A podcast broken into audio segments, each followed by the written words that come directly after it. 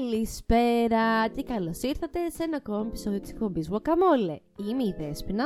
Και εγώ είμαι η Αναστασία και αυτό είναι το 7ο επεισόδιο της τρίτης σεζόν της εκπομπής μας.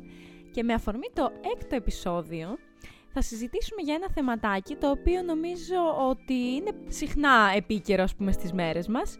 Είναι λίγο η ζωή των influencers, των διασύμων, γενικά των ανθρώπων που μέσω της δουλειάς τους εκθέτουν κάπως τη ζωή τους και την καθημερινότητά τους και θα συζητήσουμε για το κατά πόσο εμείς σαν κοινό περιμένουμε πολλές φορές να μας ενημερώνουν για τα πάντα και για το αν θα έπρεπε να μας ενημερώνουν για τα πάντα, εφόσον έχουν μπει στη διαδικασία να εκθέτουν τη ζωή τους, για όλα αυτά γενικά.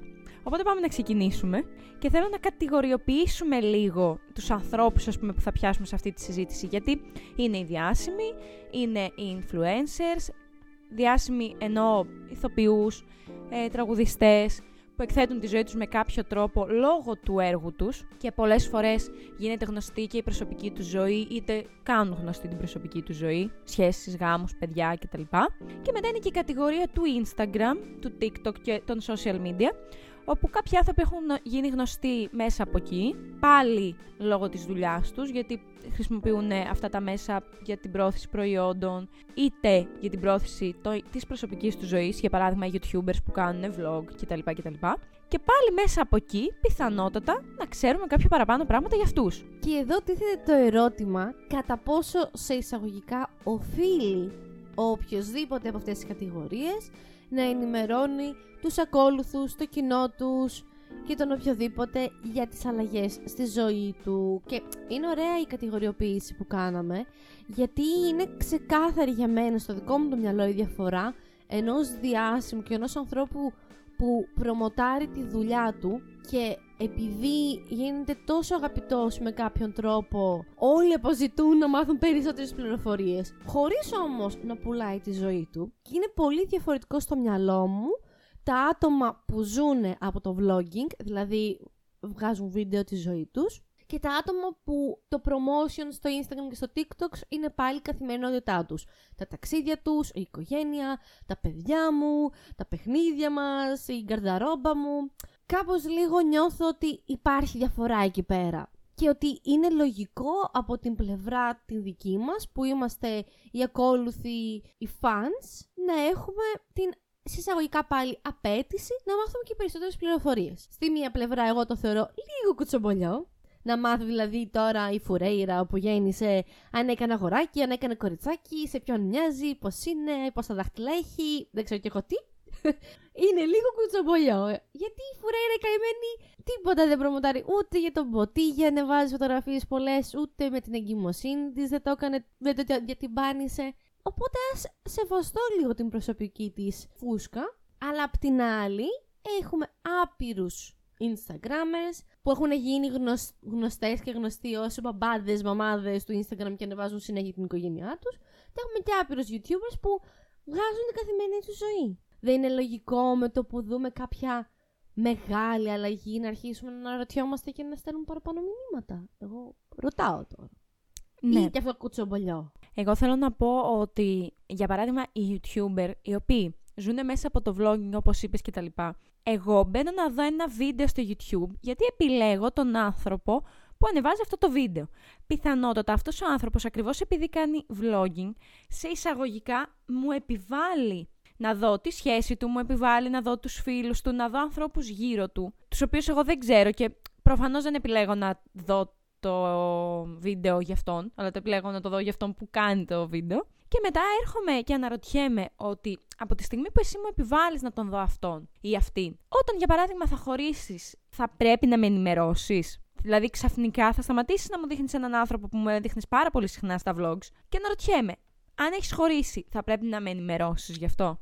Είναι λίγο κάπως ότι ακριβώς επειδή λόγω της καθημερινότητάς τους μας επιβάλλουν να δούμε τους ανθρώπους γύρω τους, αν θα έπρεπε εμείς να περιμένουμε ότι θα μας ενημερώσουν και όταν σταματήσουν να υπάρχουν αυτοί οι άνθρωποι στη ζωή τους. Ή είναι εντελώς παραβίαση χώρου. Γιατί, ok, okay, γυρνάω ένα vlog και επιλέγω να σου δείξω αυτό που θέλω να σου δείξω. Αυτό δεν σημαίνει ότι όταν θα σταματήσω να θέλω να σου δείχνω αυτό που θα σου δείχνω, να θέλεις εσύ να σου πω γιατί σταμάτησα. Ζαλίστηκα, Αναστασία. ναι, να σου πω κάτι. Είναι ένας φαύλος κύκλος. Ναι, πραγματικά. Και είναι τόσο περίπλοκη η σκέψη που κάνουμε αυθόρμητα στο μυαλό μας, όπως την περιέγραψες πιστεύω.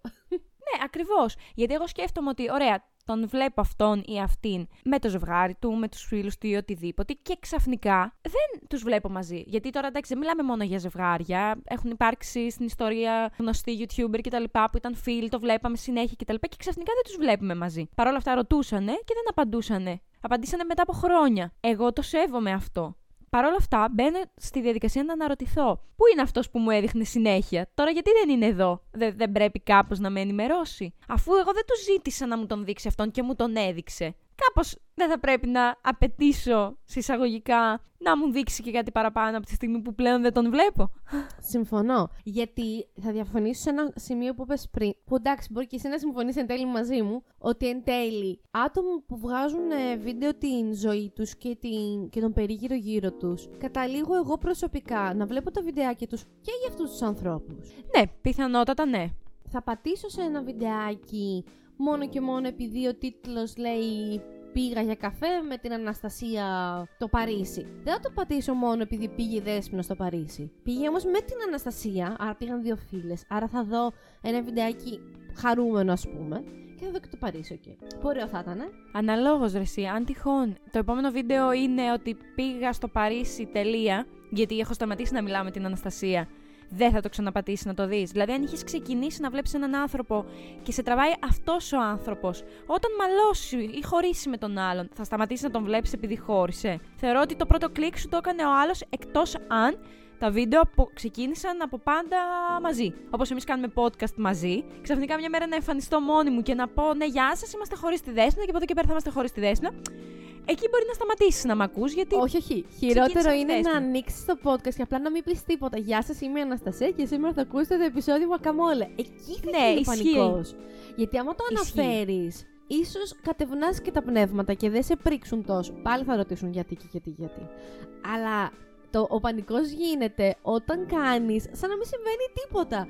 Γεια σας είμαι εγώ και ναι στο σπίτι μπορεί να είμαι σε άλλο σπίτι αλλά μην δίνετε σημασία. What? Ναι, εμείς αυτό, παρουσι... εμείς όμως ας πούμε παρουσιαστήκαμε μαζί. Τώρα αν εσύ έβλεπες έναν άνθρωπο, μια κοπέλα γιατί σου άρεσαν τα vlog που γυρνάει και τα λοιπά, το σπίτι της ή οτιδήποτε και σου έδειχνε κάποια αποσπάσματα από τη ζωή της που περιλάμβαναν κάποιον άνθρωπο, κάποιους φίλους, κάποια κορίτσια ή οτιδήποτε και ξαφνικά δεν τους βλέπεις, θεωρώ ότι δεν θα σταματήσεις να το βλέπεις γιατί εξ αρχής επέλεξες να δεις αυτή την κοπέλα.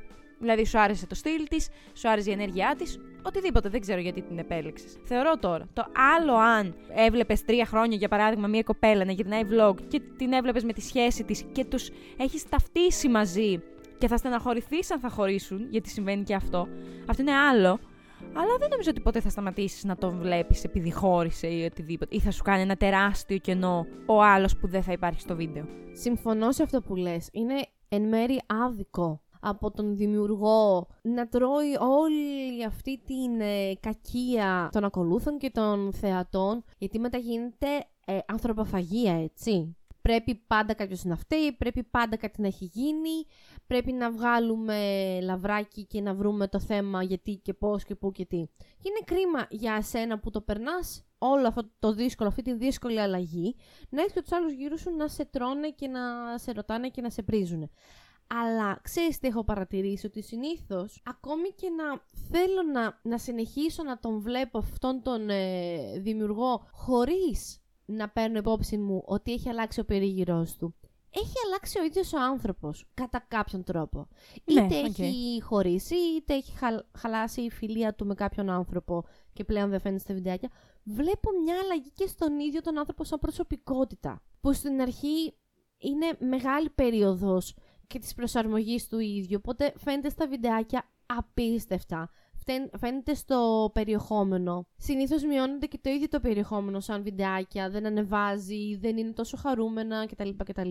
Οπότε κάπως σαν να μην μου κάνει και εμένα την ίδια, την ίδια αίσθηση να συνεχίσω να το βλέπω. Κοίτα, γι' αυτό το λόγο οι άνθρωποι που έχουν ας πούμε πολύ κοινό αντιλαμβάνονται ότι ο κόσμος το καταλαβαίνει και φτάνουν σε ένα σημείο να νιώθουν ότι αναγκάζονται να το πούν. Να, δηλαδή να, να απολογηθούν ή να δώσουν μια εξήγηση γιατί έχει συμβεί αυτή η αλλαγή. Συνήθως γι' αυτό το λόγο θεωρώ ότι ε, δημοσιοποιούν ότι χώρισαν ή, ή ότι μάλωσαν με ένα φίλο ή οτιδήποτε. Γιατί βλέπουν από τον ίδιο τους τον εαυτό την αλλαγή και θεωρούν ότι το κοινό έχει την απέτηση να μάθει γιατί συμβαίνει αυτή η αλλαγή. Δηλαδή, αν με ρωτάς, δεν θεωρώ ότι θα ήταν νούμερο ένα επιλογή τους να βγάλουν ένα βίντεο και να πούν ότι ναι, χώρισα, ναι, έγινε αυτό ή ναι, έγινε εκείνο, ναι, είχα μια απώλεια ή οτιδήποτε αλλά νιώθουν βαθιά μέσα τους την υποχρέωση να ενημερώσουν ακριβώς επειδή το κοινό αντιλαμβάνεται αυτή τη διαφορά. Και αν έχεις ένα κοινό αρκετά μεγάλο, το οποίο σε, έχει συνηθίσει να σε βλέπει με έναν χ τρόπο και σε βλέπει με έναν ψ τρόπο, είναι δεδομένο ότι θα αντιληφθεί τη διαφορά. Δεδομένο ακόμα κι αν δεν εκθέτεις τόσο πολύ τη ζωή σου. Α πούμε, υπήρχαν άπειρα ζευγάρια που ήταν η κοπέλα ο δημιουργός, είχαμε δει το σπίτι τους, είχαμε δει σε που και που σε αποσπάσματα το αγόρι της ή οτιδήποτε, κατάλαβες κατευθείαν ότι χώρισαν.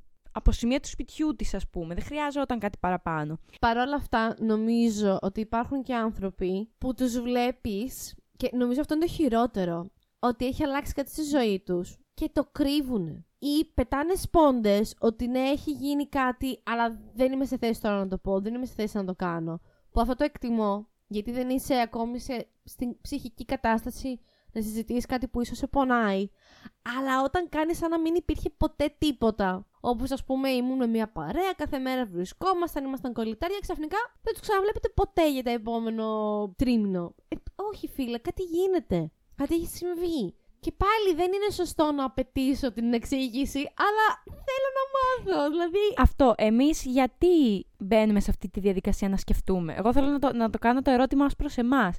Γιατί μπαίνουμε ναι. σε αυτή τη διαδικασία να μας νοιάξει; Ναι, ok, okay, τον έχεις ταυτίσει αυτόν τον άνθρωπο με μια παρέα, με ένα κορίτσι, με ένα αγόρι, αυτή την κοπέλα με ένα αγόρι, με μια κοπέλα, με, με μια παρέα. Ok. Okay. Παρ' όλα αυτά, πάλι εξ αρχής τον είχες επιλέξει για το χαρακτήρα του να τον δεις. Ok, okay, αντιλαμβάνομαι αυτή τη διαφορά που λες. Αλλά εμείς γιατί μπαίνουμε σε αυτή τη διαδικασία να σκεφτούμε τόσο πολύ τι έχει γίνει στη ζωή κάποιου πρακτικά αγνώστου; Κοίτα, θα μιλήσω εγώ σαν φανατική YouTuber, δηλαδή έχω πάρα πάρα πολλά κανάλια που παρακολουθώ, όχι απλά ακολουθώ, παρακολουθώ. Μ' αρέσει πάρα πολύ το YouTube, είναι από τις αγαπημένες μου πλατφόρμες, είναι η λιγότερο τοξική εκεί έξω, με κουράζει πάρα πολύ η διθενιά του Instagram και εντάξει TikTok μπορεί να είμαι boomer, αλλά δεν το καταλαβαίνω. Δεν μ' αρέσει, δεν ε, το προτιμώ. Ναι, ούτε εγώ έχω TikTok. Μπορεί να είμαι κι εγώ boomer. ναι, ίσως είμαστε λίγο. Αλλά θεωρώ ότι από όλες τις πλατφόρμες το YouTube είναι το πιο ασφαλές.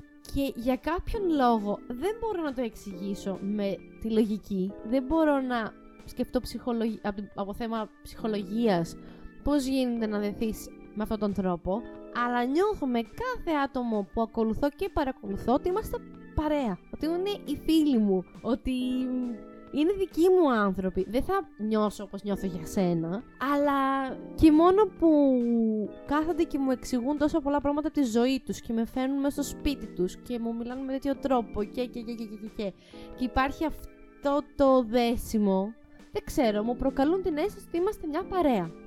Οπότε όταν κάτι αλλάζει στη ζωή τους, όπως όταν αλλάζει και στη δική σου ζωή, θέλω να το ξέρω, έτσι και σε αυτούς. Είναι παράξενη αυτό του είδους σχέσεις. Δεν θυμάμαι πώς το λένε. Τώρα τις προάλλες το είχα ψάξει και το είχα βρει. σω προς το τέλος του επεισοδίου το επισημάνω. Αλλά είναι μια παράξενη σχέση. Αυτή που έχει ο δημιουργός ναι. με τους θεατές του. Είναι παράξενη. Και δεν, δεν ξέρω πώς δεν μπορώ να την εξηγήσω. Αλλά υπάρχει ταύτιση. Κοίταξε, συμφωνώ και εγώ γι' αυτό το λόγο θέλω να μαθαίνω, την άποψη ότι σε βάζει πρακτικά μέσα στη ζωή του και μπαίνει και αυτός ο άνθρωπος καθημερινά μέσα στο σπίτι σου. Για παράδειγμα, μπορεί να ξέρεις ότι ο Τάδε ανεβάζει Τρίτη Παρασκευή, αν εσύ είσαι φαν, να κάθεσαι και να περιμένεις κάθε Τρίτη και Παρασκευή να ανέβει το βίντεο του. Σου μιλάει σαν να είσαι φίλος του. Σου εξηγεί πράγματα για τη ζωή του σαν να είσαι φίλος του. Αυτή είναι η έννοια του vlog κτλ. Είναι σε παίρνω μαζί μου σε διάφορες φάσεις της ζωής μου κτλ. Οπότε νιώθω ότι ο κόσμος το αποζητάει αυτό το πράγμα ακριβώς επειδή ταυτίζεται. Ή για παράδειγμα, αν υπάρχει ένας χωρισμός, σε όλο αυτό το κοινό μπορεί να υπάρχει επίσης ένας χωρισμός από αυτούς που σε βλέπει. Άρα να νιώσει ότι ξέρεις, δεν είμαι ο μόνος που χώρισε εκεί έξω. Είναι και η τάδε, είναι και ο τάδε. Οπότε προφανώς και ταυτίζεσαι και το θεωρώ λίγο. Δεν θέλω να χρησιμοποιήσω τη λέξη εγωιστικό, είναι βαρύ, αλλά τώρα δεν μου έρχεται άλλη λέξη. Να πεις ότι, α, ok, okay, τώρα έχω και την υποχρέωση να ενημερώσω τους φαν. Μα εσύ τόσο καιρό με έβαζες στη ζωή σου, με έδειχνες ό,τι ήθελες. Και τώρα θεωρείς τραγικό αυτό που κάνω εγώ, που ζητάω, που γράφω στα σχόλια, αν χώρισες, τι έγινε κτλ. Ναι, το θεωρώ κι εγώ παρέμβαση στην προσωπική ζωή και τραγικό. Αλλά εσύ που είσαι ο δημιουργός και μου δείχνεις την προσωπική σου ζωή τόσο καιρό, πόσο απαιτείς ρε εσύ να μην σε ρωτήσουν. Δεν ξέρω. Εγώ δεν θα το κάνω. Δεν θα πάω ποτέ κάτω από τα σχόλια να γράψω κάτι τέτοιο ή να μάθω ή να ρωτήσω κτλ. Υπάρχουν όμως άνθρωποι που το κάνουν. Και ο δημιουργός το σχολιάζει. Εντάξει, θεωρώ ότι είναι αναμενόμενο. Γιατί οι άνθρωποι οι οποίοι είναι φαν είναι κάθε μέρα εκεί και σε βλέπουν και ψάχνουν για σένα και θέλουν να μαθαίνουν και αναγκάζονται να βλέπουν αυτό που τους δείχνεις εσύ. Οπότε προφανώς θέλουν να μάθουν. Ναι, συμφωνώ, συμφωνώ απόλυτα. Παρ' όλα αυτά, βλέπω μια μεγάλη διαφορά ως προς το τι προτιμούν και οι ίδιοι να προμοτάρουν από τη ζωή τους. Δηλαδή, βλέπεις ότι πολύ πιο εύκολα θα ανακοινώσω με 1500 stories και φωτογραφίες και βιντεάκια και δεν ξέρω και εγώ τι, ότι μου έκανε η Αναστασία πρώτη σιγά μου, παρά το ότι η Αναστασία με χώρισε. Δηλαδή υπάρχει μια προτίμηση ως προς την θετικότητα της αλλαγής. Αν κάτι άλλαξε ζωή μου που είναι ευχάριστο, το συζητάω και το προμοτάρω πολύ πολύ παραπάνω και πολύ πιο εύκολα. Δεν ξέρω αν το έχεις παρατηρήσει και εσύ αυτό. Ε, ίσως αυτό έχει να κάνει είτε με την ψευτιά του Instagram που λέμε, ότι όλα είναι τέλεια. Ή ίσως έχει να κάνει με το ότι οι άνθρωποι αυτοί θέλουν να δείχνουν τα θετικά και δεν θεωρούν ότι υπάρχει κάποιος λόγος να δείξουν τα αρνητικά ή να προσφέρουν ένα κλίμα κάπως βαρύ. Γενικά είναι πολύ μάστιγα αυτό το η ψευτιά του Instagram, ότι όλα είναι τέλεια, ότι όλοι είμαστε ευτυχισμένοι, ότι στις οικογένειές μας είμαστε τέλεια, στις σχέσεις μας κτλ. Μου έκανε δώρο αυτό, μου έκανε εκείνο το ταξίδι, ε, πήγαμε εκείνο το ταξίδι, πήραμε τα παιδιά μας από εδώ, πήραμε τα παιδιά μας από εκεί αλλά κακό τίποτα. Και αν με ρωτάς, δεν ξέρω πόσο καλό θα μου έκανε να βλέπω κάτι αρνητικό συχνά με την, με την ίδια συχνότητα που βλέπεις ένα vlog χαρούμενο ή οτιδήποτε. Νομίζω ότι θα προσέφερε πολύ αρνητική ενέργεια. Αλλά ακριβώς επειδή υπάρχει και αυτό στις ζωές μας, ίσως θα έπρεπε να ταυτιστούμε και με αυτό. Δηλαδή δεν είναι όλοι οι άνθρωποι σε φάση να δουν κάτι χαρούμενο. Ναι, συμφωνώ. Απλά δεν είναι χειρότερο άμα σου δείχνω την γλυκιά ζωή στο λιβάδι, ξαφνικά στο επόμενο επεισόδιο να σου πω ότι χωρίσαμε. Δεν καταλαβαίνεις το πόσο ψεύτικα ήταν όλα. Δεν νιώθεις ότι σε κορόιδεψαν πάλι εισαγωγικά. Όχι, ρε, εγώ δεν το πιστεύω αυτό. Γιατί και στις ε, δικές σου απλές ανθρώπινες σχέσεις να σκεφτείς, όχι τον διασύμων ή οτιδήποτε, υπάρχουν φάσεις που μπορεί να είσαι καλά, υπάρχουν φάσεις που μπορεί να μην είσαι καλά και υπάρχουν και φάσεις που νομίζεις ότι είσαι καλά. Ναι, το καταλαβαίνω. Που... Ναι. Αλλά νομίζω ότι είναι πολύ πιο βαθύ το πρόβλημα που υπάρχει πάντα σε μια σχέση και για το βιντεάκι απλά το κουκουλώνουν. Ε, αυτό νιώθω εν τέλει. Ότι προσπαθούσαν να μας κρύψουν κάτι και το κάνανε με μια ωραία επικάλυψη ζάχαρης για να μπορεί να είναι πιο εύκολο για την κατάποση. Δεν ξέρω. Κοίτα, εδώ νομίζω ότι κολλάει πάρα πολύ το να σκεφτούμε αν αυτοί οι άνθρωποι προμόταραν τη ζωή τους για τα views και για τα χρήματα.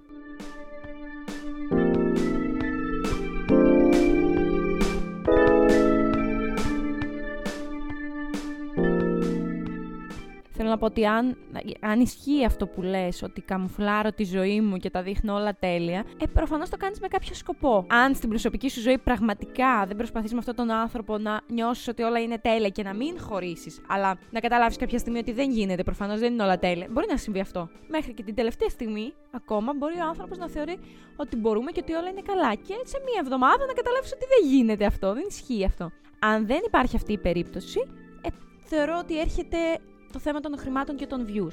Γιατί αν εσύ βλέπεις, με τρία χρόνια έναν άνθρωπο, πέντε χρόνια, δύο χρόνια, να βλογκάρει και να βλέπεις μέσα την προσωπική του ζωή και να βλέπεις ένα όμορφο ζευγάρι και να ταυτίζεσαι με αυτό και να τους βλέπεις γι' αυτό το λόγο, σου λέει τώρα άμα το κόψω αυτό, θα φύγουν όλοι οι viewers, θα φύγουν τα χρήματα. Οπότε δεν ξέρω αν τίθεται αυτό το θεματάκι στο ερώτημά σου.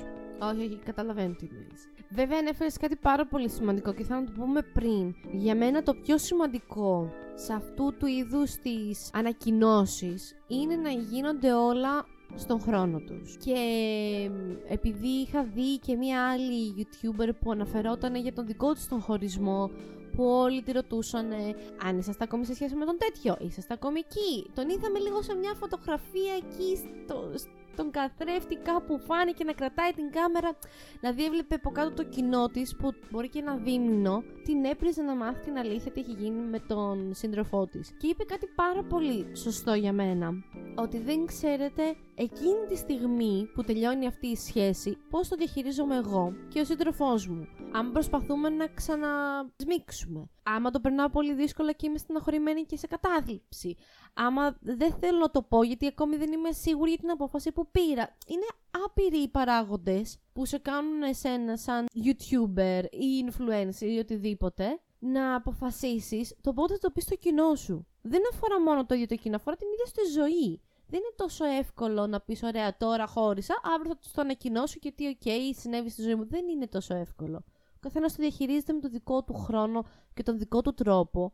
Και όπως και στην ίδια μας τη ζωή, μπορεί εγώ στην Αναστασία να κάνω μια, δύο, τρεις μέρες να της πω κάτι πολύ σημαντικό που ακόμη δεν είμαι σίγουρη και εγώ η ίδια πώς να το διαχειριστώ. Έτσι και αυτοί οι άνθρωποι παίρνουν την, τον χρόνο τους. Δηλαδή, πρέπει αυτό που είπε στην Αναστασία εσύ πριν, κάπου να σκεφτόμαστε ότι είναι σαν εμάς. δεν είναι θεοί, δεν είναι κάτι παράξενα πλάσματα που έχουν έρθει ε, ή go home.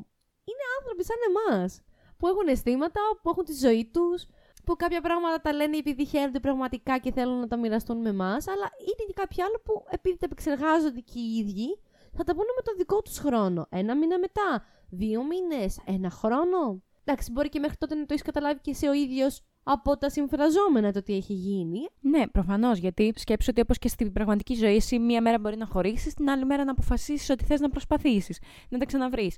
Μετά από μισό χρόνο να ξαναχωρίσεις. Ε, τώρα να έχεις δημοσιοποιήσει όλο αυτό, τα φτιάξαμε, τα χωρίσαμε, παντρευτήκαμε, ξαναχωρίσαμε, ε, είναι λίγο εντάξει. Δεν υπάρχει λόγος, θεωρώ. OK, okay, μπορεί κάποιος να ταυτιστεί, γιατί έτσι συμβαίνει στην πραγματική ζωή, αλλά δεν νομίζω ότι επιλέγεις κάποιον άνθρωπο να τον δεις γι' αυτό ή δεν ξεκίνησες να τον βλέπεις γι' αυτόν. Άρα μετά νομίζω ότι κάπου χάνεται το μέτρο, χάνεται το περιεχόμενο, χάνονται πολλά πράγματα.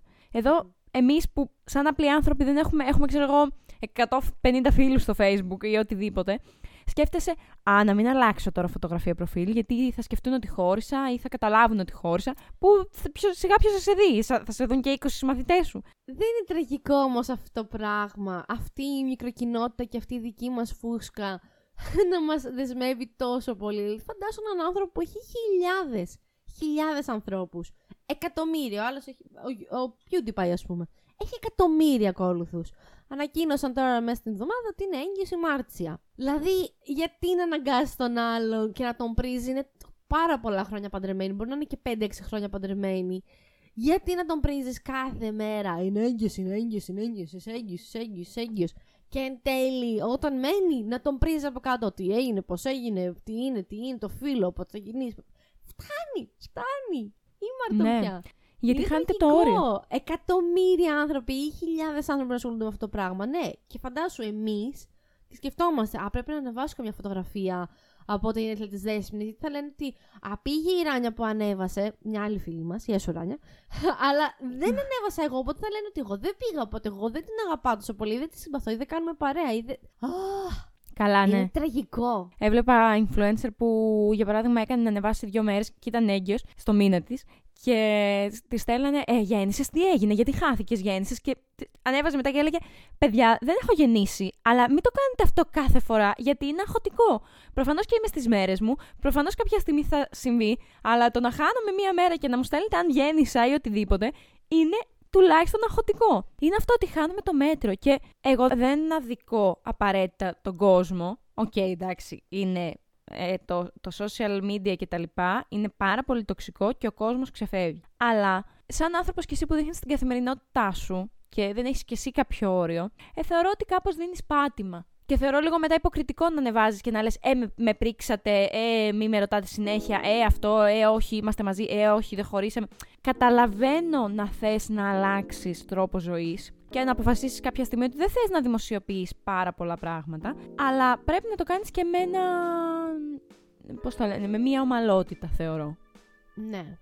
Και εγώ νομίζω ότι εν τέλει υπάρχουν κάποια όρια που δεν πρέπει να τα ξεχνάς. Και αυτά που έχεις βάλει εσύ ο ίδιος, αλλά και αυτά που ζητάει από σένα το κοινό σου. Γιατί στην τελική Δεν γίνεται να μου πουλάς τη σχέση σου όποτε θες να διαφημίσεις μαγιό και καινούρια μπλουζάκια και καινούρια φορεματάκια και δεν ξέρω και εγώ τι και άτρι τραλαλά τραλαλό με όλες μου τις φίλες να βγούμε φωτογραφίες και μετά να λες ε, δεν θέλω να μιλήσω το προσωπικά μου. Όχι, πρέπει, γιατί εσύ το προβάλλεις. Πρέπει. Είναι λάθος η λέξη που χρησιμοποιώ, αλλά νιώθω ότι Ναι, δεν υπάρχει πρέπει. Μια, μια υποχρέωση, μια μικρή υποχρέωση που έχεις απέναντι στον άλλον. Γιατί με αυτό ζεις, με τη ζωή σου, με το πούλημα της ζωής και της προσωπικής σου ζωής, βγάζεις χρήματα. Οπότε κάπως είναι αυτονόητο ότι θα πρέπει να υπάρχουν τα όρια του τι μπορείς να κρατήσεις τον εαυτό σου και τι όχι. Ναι. Και πάλι, όπως είπες και εσύ, μπορείς να αποφασίσεις ότι όχι, αλλάζω, δεν θέλω να σας πω τίποτα, τα όρια μου είναι άλλα και άλλαξέ το. Μην ξαναλλάξεις πάλι μετά, α, τώρα πάλι με συμφέρει να σας πω ότι θέλω γιατί βγάζω χρήματα, μπίρι, μπίρι, μπίρι, μπίρι. Με εκνευρίζει Ναι. αυτό το πράγμα. Θεωρώ ότι απλά, ε, εγώ, δε- για μένα δεν υπάρχει πρέπει, απλά με ενοχλεί αυτό το «Ω με πρίξατε», «Ω μη με ρωτάτε συνέχεια», «Ω μη μπλέκεστε στην προσωπική μου ζωή», γιατί εσύ την βγάζεις στην προσωπική σου ζωή. Καταλαβαίνω ότι όταν είσαι σε μια κακή φάση, το να σε πρίζει ο κόσμος είναι κάτι πάρα πολύ κακό, αλλά μην βγαίνεις να πεις αυτά τα. Μην, μην λες αυτά τα λόγια, γιατί εσύ την έβγαλες στην προσωπική σου ζωή. Είναι αναμενόμενο πω εσύ έχεις έρθει κοντά με αυτούς τους ανθρώπους, να έχουν έρθει και οι φαν κοντά μαζί σου.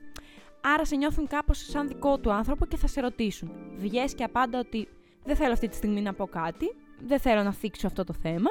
Κάποια στιγμή ίσως και να θέλω. Για όλα υπάρχει τρόπος να μου πεις ότι «Ω, με πρίξατε, ω, παρεμβαίνετε στην προσωπική μου ζωή» κτλ. Όταν εσύ μου τη βγάζεις, για μένα είναι άτοπο. Δεν υπάρχει πρέπει να μου μιλήσεις, απλά πρέπει να τα παρουσιάσεις όλα με κάποιον τρόπο. Γιατί ε, δεν θέλω να κατηγορήσω και τους influencer, ok. Όχι, όχι, καταλαβαίνω εγώ απόλυτα. Απλά αυτό εννοώ ότι όταν ε, ξεκινάνε κάποιοι με τα vlog και με αυτά και βλέπουν ότι αυτό αρέσει στον κόσμο, έρχονται και αυτοί κοντά με τον κόσμο. Και από τη θέλησή τους να μ, τους δείξουν τη ζωή τους και να νιώσουν οικειότητα, ε, δείχνουν πέντε πράγματα παραπάνω. Που μετά μπορεί να το μετανιώσεις. Εγώ δεν λέω όχι. Άνθρωπος είσαι και γιατί όχι.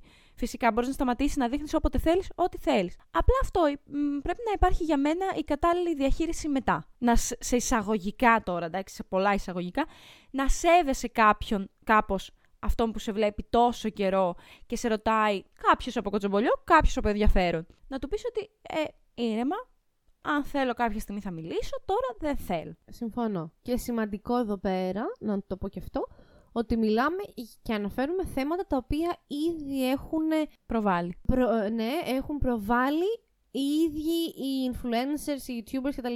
Θέματα της ζωής τους τα οποία δεν έχουν βγει στο φως ποτέ, όπως ας πούμε η εγκυμοσύνη. Είναι πολύ άσχημο να σε ρωτάω εσένα που είσαι στα 30 σου πότε θα κάνεις παιδί, πότε θα παντρευτείς, πότε θα κάνεις το ένα, πότε θα κάνεις το άλλο. Εκεί παρεμβαίνεις στα όρια του ανθρώπου. Γιατί μπορεί να σου δείχνω εγώ τη ζωή μου που πηγαίνω στο γραφείο μου, που έφαγα σήμερα μια σαλάτα, που διάβασα αυτό το βιβλίο, που πήγα σινεμά. Αλλά είναι πολύ διαφορετικό να σου πω ε, δυσκολεύομαι να μείνω έγκυος ή δεν θέλω να κάνω παιδιά ή δεν θα παντρευτούμε ποτέ ή έχουμε ήδη παντρευτεί. Αυτά, άμα δεν στα έχω αναφέρει, άμα δεν σου έχω ανοίξει το παραθυράκι για τέτοιες συζητήσεις, είναι πάρα πάρα πολύ αγενές να πρίζεις τον άλλον με τέτοιου είδους ερωτήσεις. Κατά τη δική μου άποψη. Είναι πάρα πολύ αγενές και αδιάκριτο. Ξεκάθαρα. Γιατί δεν είναι το ίδιο πράγμα. Σου δείχνω τη ζωή μου, που σου δείχνω συγκεκριμένα πράγματα. Σου δείχνω τη ζωή μου, οπότε μπορείς να με ρωτήσεις τα πάντα. Δεν ξέρω κι εγώ τι. Είναι, είναι συγκεκριμένα τα όρια που αφήνεις με βάση το υλικό που δείχνεις. Αν δεν το έχω συζητήσει ποτέ, δεν μπορείς να κάτσεις να με ρωτάς για κάτι τέτοιο. Προφανώς. Απλά είναι αυτό ότι πώς φεύγεις από αυτή τη μάστιγα του να σταματήσει κάποιος να ρωτάει. Γιατί με το να μπαίνεις κάθε μέρα στα σπίτια των άλλων, κάπως είναι αναπόφευκτο να μη σε ρωτήσουν. Να σε ρωτήσουν εννοείς. Ναι. Ναι, όχι, συμφωνώ. Και ήθελα να πω για ένα πάρα πολύ διάσημο ζευγάρι στο YouTube που έχει χωρίσει σχεδόν ένα χρόνο τώρα, που εγώ δεν το ήξερα. Το έμαθα πάλι έτσι τυχαία. Επειδή δεν το ήξερα, επειδή δεν έχω TikTok, δεν ασχολούμαι με το TikTok. Και είναι όταν πανικός, αυτό που λέγαμε πριν, ανθρωποφαγία. Πάρα πάρα πάρα πολύ προσβλητικά χο- σχόλια για τον χωρισμό. Κατηγορώντας, γιατί είσαι δικαστής πλέον. Πρέπει να κατηγορήσεις, πρέπει να βρεις τον λόγο, πρέπει να βρεις τι κρύβεται, ποιο είναι το μυστήριο. Πίσω από τις λέξεις κρύβεται ο Αλέξης. Ήταν τραγικό, τραγικά τα βιντεάκια. τραγικά τα βιντεάκια και τα σχόλια κάτω από διάφορα post για αυτό το συγκεκριμένο ζευγάρι. Δηλαδή, ποιος σου δίνει το δικαίωμα και την ελευθερία και πώς νιώθεις θεός πίσω από μια ψεύτικη φωτογραφία να βγάλεις τα δικά σου συμπεράσματα και να το παίξει Ηρακλής Πουαρό για τη ζωή ενός ανθρώπου. Είναι τραγικό. Και μετά λες, τι ήθελα και ασχολήθηκα και τους είπα το οτιδήποτε και ανέφερα ότι έχω χωρίσει γιατί αυτό τους δίνει πάτημα, το συζητάνε. Ναι ρε φίλε, μπορεί εν τέλει γι' αυτό λόγο όλοι οι άνθρωποι να τα κρύβουν. Γιατί εν τέλει θα υπάρξει ανθρωποφαγία. Ναι. Και υπάρχει πάντα ο φταίκτης και το θύμα σε κάθε love story φυσικά.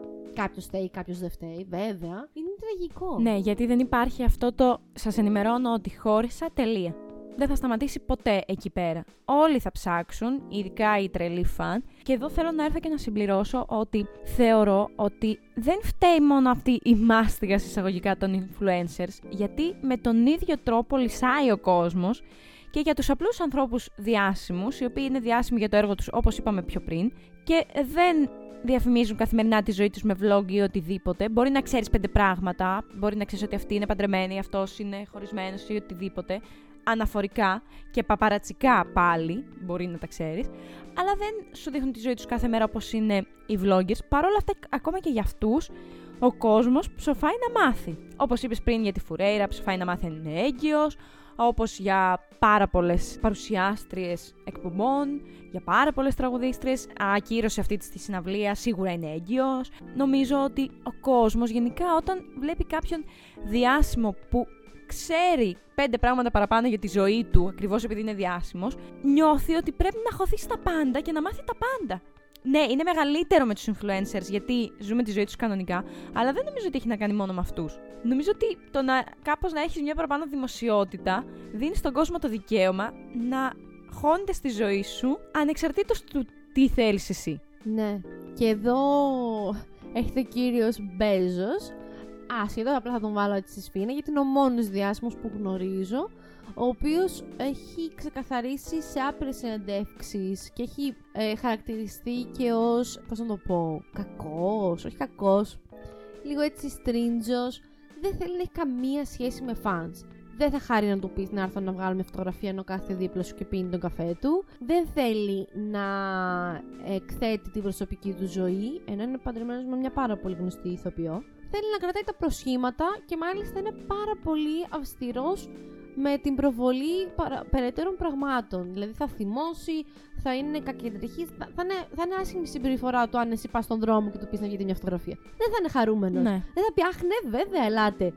Που μπορεί να τον έχουμε συνδέσει όλοι με τις σειρές που έχει παίξει και είναι ο πιο αγαπητός άνθρωπος στον κόσμο. Δεν είναι έτσι στην πραγματική του ζωή και το έχει ξεκαθαρίσει. Ο λόγος είναι αυτός που είπαμε πριν λίγο. Προβάλλω τη ζωή μου, όχι.